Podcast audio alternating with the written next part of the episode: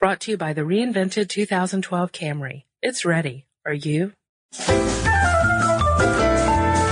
Welcome to Stuff Mom Never Told You from HowStuffWorks.com.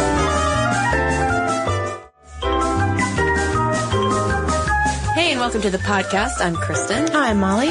So, Molly, whenever we talk about certain girly topics like pantyhose and high heels and lipstick. Mm-hmm. I feel like I, you know, if you accumulate all of the details that I that I toss out about you know not liking pantyhose and Do you like pantyhose, don't you? Tights. Oh, it's different.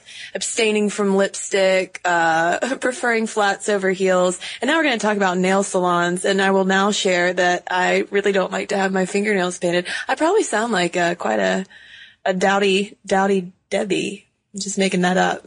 No, it was cute. Plain this Jane. Is, this is actually one of the beauty things that we're ever going to talk about that I have some experience with because I really do like going to the salon, getting a manicure, getting a pedicure. Yeah. I don't do it that often. I do like pedicures. Yeah, I'm fine. I'm fine with having my toenails painted, but for some reason, whenever someone paints or I paint my fingernails, it makes my hands look weird. I don't know why. I do remember one time, um, my brother just got married and so I'd had a, a manicure for the wedding. Mm-hmm.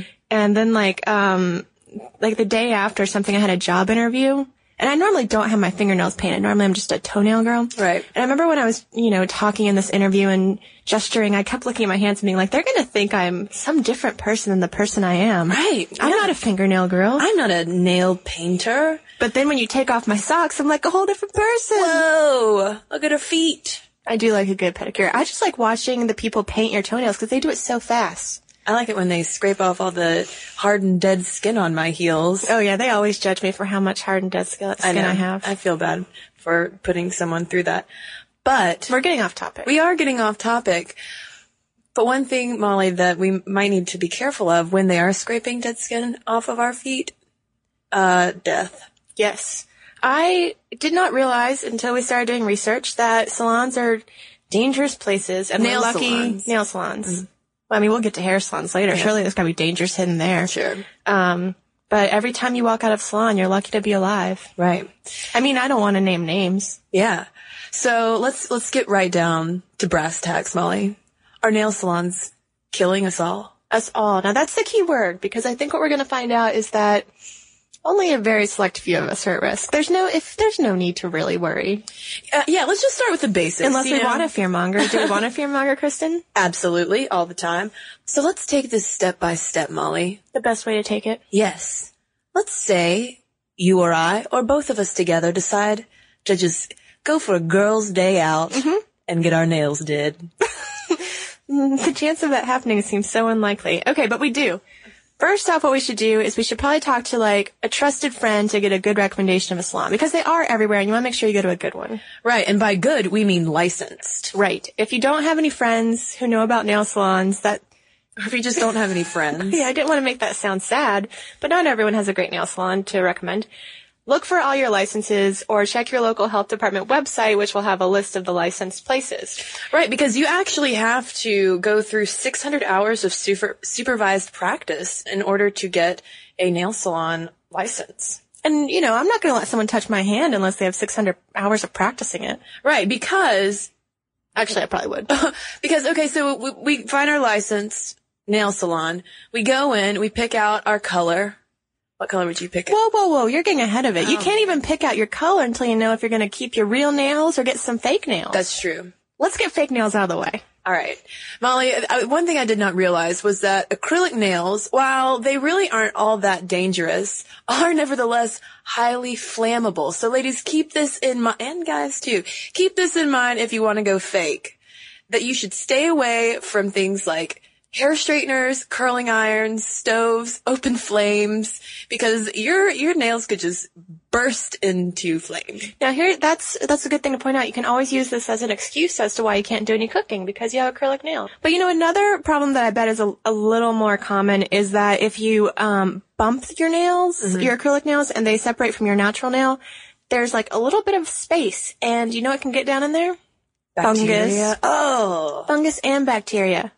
Yes. That's what I call a double whammy. In addition, if your immune system is compromised for some reason, um, perhaps because of, say, chemotherapy or something like that, uh, or you have a history of fungal infections or poor blood circulation, you're also at a higher risk of developing an infection and you might want to uh, say no to the fake nails. Right. Okay. So let's say that we have said no to the fake nails. No we thanks. have read the article on the site howstuffworks.com. Are acrylic nails bad for my health? Which includes all those reasons we just listed. Right. I mean, they're not that bad. It's not likely to happen, but you gotta know what could I mean, happen. we're we're going with the fear mongering route, Cristen. We're Yes. going to say no, no fake nails for us. We've decided to get the real ones. Yes. And so that is when we shall pick our color. What color are you gonna pick, Molly? I'm going to pick a deep, passionate red that has a slightly inappropriate name Ooh, I'm just gonna go with black. because you're so moody. Yes, because I'm very mysterious. Okay, now what shape are you going to get them in, Cristen? Well, rounded is the most popular, and I also like to do what's the most popular, generally speaking, in life. So I think I'll probably get rounded. But I want to point out that you'll avoid hangnails and ingrown nails by not filing the corners. Ah, So I, I might go squared. Okay, all right. I'll take rounded. You take squared. We don't have to do everything the same, Molly, as much as we like to. I think we should. Okay, so we've picked out our colors, then you pick your shape, and then you get to put your hands in a bowl of warm, soapy water. And it's not just because you fell asleep first at the slumber party and they're trying to get you to pee in your sleeping bag. Not that that ever happened to me. So they're softening your nails in this bowl. They're cleaning off all the bacteria. And uh, it's essential steps so that then they can get in there and, and do their work. Now, since we're going the fear mongering route and are highlighting all of the things that could harm us with nail salons, I think we do at this point have to point out something important about cuticles. If you are nervous about catching some kind of bacterial or fungal infection at the nail salon, then you want to skip the cuticle pushing and clipping because when the cuticles separate from your nail bed, kind of like what you were talking about with the bumping with the mm-hmm. acrylic nails, those are the little spaces where, where the bad stuff can get in. Yeah, and there are a lot of organizations that say that just even if the manicurist wants to do it, even if you want to do it, just leave your cuticles alone. Yeah, and if you're really paranoid, just bring your own equipment. Not that that would probably be annoying or anything for people working at the salon, but you know. Ah, Cristen, this article, How Manicures Work, says that people who work in nail salons are totally used to having people bring their own equipment. Oh, okay. It's one of the best things you can do. Obviously, I don't get my nails done enough because I should probably know something like that. But one thing though, so we can't just ignore the feet though. Okay, so we've gotten our, we're getting our nails worked on. But at the same time, our feet are in those relaxing whirlpools and we're sitting in the massage chair. But those whirlpool foot baths can also cause serious infection with atypical mycobacteria, Molly. And the microbes can invade through any shaving nick or scratch on your skin. So when they're doing, peeling off like the three inches of dead skin that's accumulated on my feet over wearing sandals during the summer, if they accidentally cut my feet even just a little bit, some bacteria from that whirlpool could get in. Now, sometimes cutting that dead skin off the foot, depending on the tool you're using, is illegal. Oh, Because you really can get cut. And it, you know, if using a razor on your foot is sort of considered surgery. okay. So some places they'll just completely rule it out. But I think you need to talk, if we're going to fearmonger, we got to talk more about these whirlpools because they are full of, you said, of this bacteria. So if you are going to put your foot in a whirlpool, I've read a few things about what you can do to make it safer. Okay. Have them line the tub with a plastic bag so that the bacteria that's in the screen doesn't necessarily get into the water. That doesn't sound like a ton of fun to me. But um, find out about their their filtration system and how often they clean it. And basically, they should be cleaning it out after every customer using a solution that stays in there for about 15 minutes. So you know, just don't put your it's good advice for anything, not just the nail salon, but don't put your foot in anything that you haven't really inspected closely. Right, because the number one most common infection acquired at a nail salon uh, are warts. And a wart's probably not going to look too nice alongside your, your shiny new nails. And uh, that's called by, caused by human papillomavirus. Hmm. Yeah. And nail fungus. But basically, that's you got to watch the whirlpool, and the reason you would want to bring your own tools, which Cristen was poo-pooing, but I am all in favor of, is because let's say that the person in front of you comes in with a little human papillomavirus, gets on the tool. If the tool's not sterilized, it's getting on you, particularly if you've got an open sore. So if you go in and you've got a shave, don't look at me like this, Cristen. It's true. Open sores? Like, let's say you are getting a pedicure and you shave your legs and you nick yourself. Okay. That's what I mean by open sore. That's what you refer to as an open sore. open wound, is that better? okay, I'll take wound. gushing wound? Yes, if you have a gushing open wound. But it doesn't have to be that gushing. Like that's what you were saying with the cuticles. If you push your cuticle back and you get, you know, maybe a little nick there, Mm-hmm. entry point. Yes. Molly is also the health writer for HowStuffWorks.com, as you might be able to tell. So we've somehow survived, uh, infection. We've picked out our color. I'm getting the rounded, you're getting the square, but no acrylic, thank you. So then And I'm want, skipping the cuticle pushing. and we're skipping the cuticle pushing. This is one thing that always gets me tipping. How much do you mm. tip? You know what? We have articles on our site. One is called How Manicures Work and one is called How Pedicures Work. And these were articles we were reading for this website. And I found this interesting. How Manicures Work recommends tipping 15% minimum up to 50%. Wow. And then pedicures just says 15%. Hmm. Okay. So at least definitely 15. 15. At least 15. I guess if you're BFFs with your nail technician, then go up to 50. But speaking of nail technicians, Molly, the real, the real people we should be talking about in this story are them. Yeah, you know, we're having kind of a lot of fun being fear mongers and saying that your manicure will kill you, but by and large, it's not going to. As long as you're careful with the things about like the open sores, but by open sore, I just mean like even a tiny cut. And as long as you're careful with the whirlpool, chances are you're going to escape most of the bacteria that's in the nail salon. However, However, the people that we need to be worried about, as Cristen said, are nail salon workers. And I know this because I wrote an article called Do Nail Salon Workers Have a Higher Incidence of Cancer? I mean, when I saw that title, I was like, holy crap, cancer? cancer. Yeah, because uh, nail salon professionals have reported common uh, problems such as skin rashes, respiratory problems, headaches, and reproductive problems such as miscarriage and stillbirth. Right. I was reading an article about how um, nail technicians, when they get pregnant, are just scared to death that something they're doing might um, affect their fetus. Right, because they're working day in and day out, possibly in poorly ventilated areas with some pretty toxic chemicals. Right. And you know, the weird thing about cosmetics is they're kind of weirdly regulated. They're sort of in a gray area in that um, under the FDA, there's this group called the Cosmetic Ingredient Review, which evaluates the safety of ingredients in our cosmetics in the United States. But even though they say like, hey, an ingredient's unsafe, they have no authority to take it out of any product that's used. Yeah, and the campaign for Safe Cosmetics estimates that 89% of ingredients in personal care products have never been assessed for safety. In the United States, as compared to the European Union, uh, we're far more lax about allowing these chemicals in products. Um, for instance, in the EU, more than 1,100 chemicals have been banned for use in cosmetics because they might cause cancer or reproductive problems. But in the U.S., only nine such ingredients have been banned. I know, isn't that shocking? It's very shocking. But the thing is, I'm not saying that these ingredients are necessarily dangerous for everyone if you've just got them painted on your nails, as long as you're not, you know, licking the nail polish off your fingers, which, Which I do. I don't think the nail technician would let you because one time I chipped my nail and she got so mad. Ooh. Anyway, that's a whole nother story.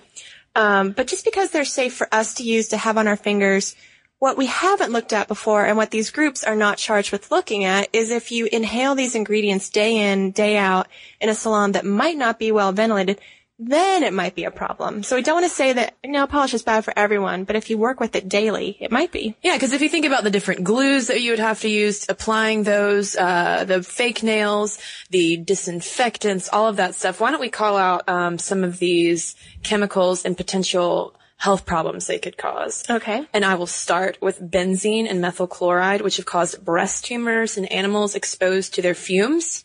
Gross. Uh, Toluene? Toluene? I'm not sure how to even pronounce that, Yeah. but this one's kind of scary because it will disrupt your entire endocrine system, which means all your hormones are going crazy and it could cause dizziness, headaches, and damage to the liver and kidneys. Then we have dibutyl phthalate, another endocrine disruptor found in all nail polish that may endanger reproductive health. And phthalates are very controversial chemicals that I've had to um, write about for how stuff works. And I know that Canada and the European Union and slowly the United States are doing a lot to try to get phthalates out of a lot of these common personal care products. And then final, finally, um, let's highlight something you may be familiar with from high school biology class, formaldehyde. This carcinogen has been linked with fatigue, headaches, respiratory irritations, and cancer.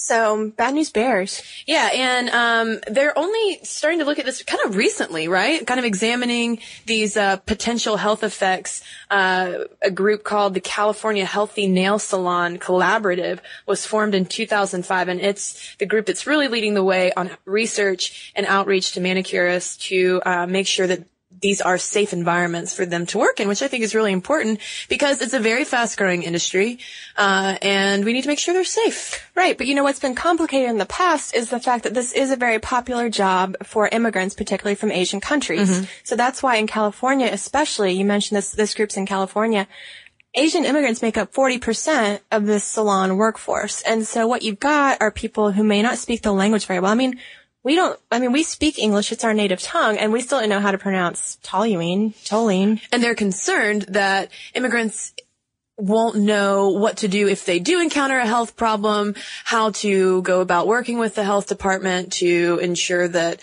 uh, everything is up to code and all of that. So they're really looking into this to solve those problems. So right now what they're doing with the Northern California Cancer Center and Asian Health Services is they're doing a bunch of studies.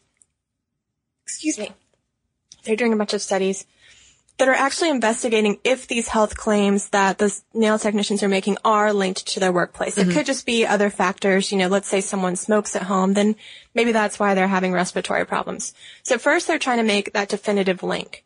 Next, they're going to say, is it the workplace that's causing this? So they're having some nail technicians um, wear air quality sensors mm-hmm. so that um, the sensor can tell how much ventilation they're getting, what they're actually breathing in and then they're going to take all the results and compare um, this subset of nail technicians to the health records of the general public. And so they think that's how they'll be able to make these definitive links. We should have results in the next year. I'm pretty interested to see how it's all going to shake out. But as you were saying, this is a pretty big regulatory gray area just because so many um, oversight agencies are involved. We talked earlier about the cosmetic ingredient review, which is under the FDA.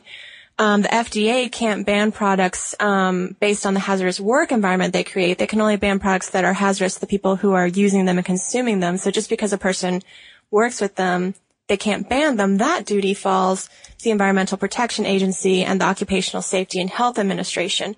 And basically, they're the ones who can say how long a person can be exposed to certain chemicals before it's dangerous to their health. And these health concerns are particularly pertinent to women as most nail technicians are women. And a lot of these harmful chemicals are fat soluble and women obviously have more body fat than men.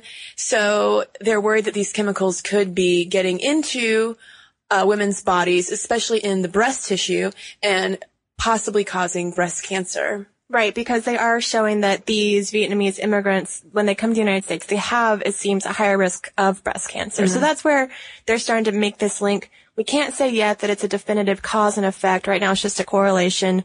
Um, and you know, there's just a lot of things to work out with this. For example, these OSHA guidelines, they don't take into account, you know, low dose exposure over a long period of time. So there's, there's still not enough to say like, yes, your salon is killing you.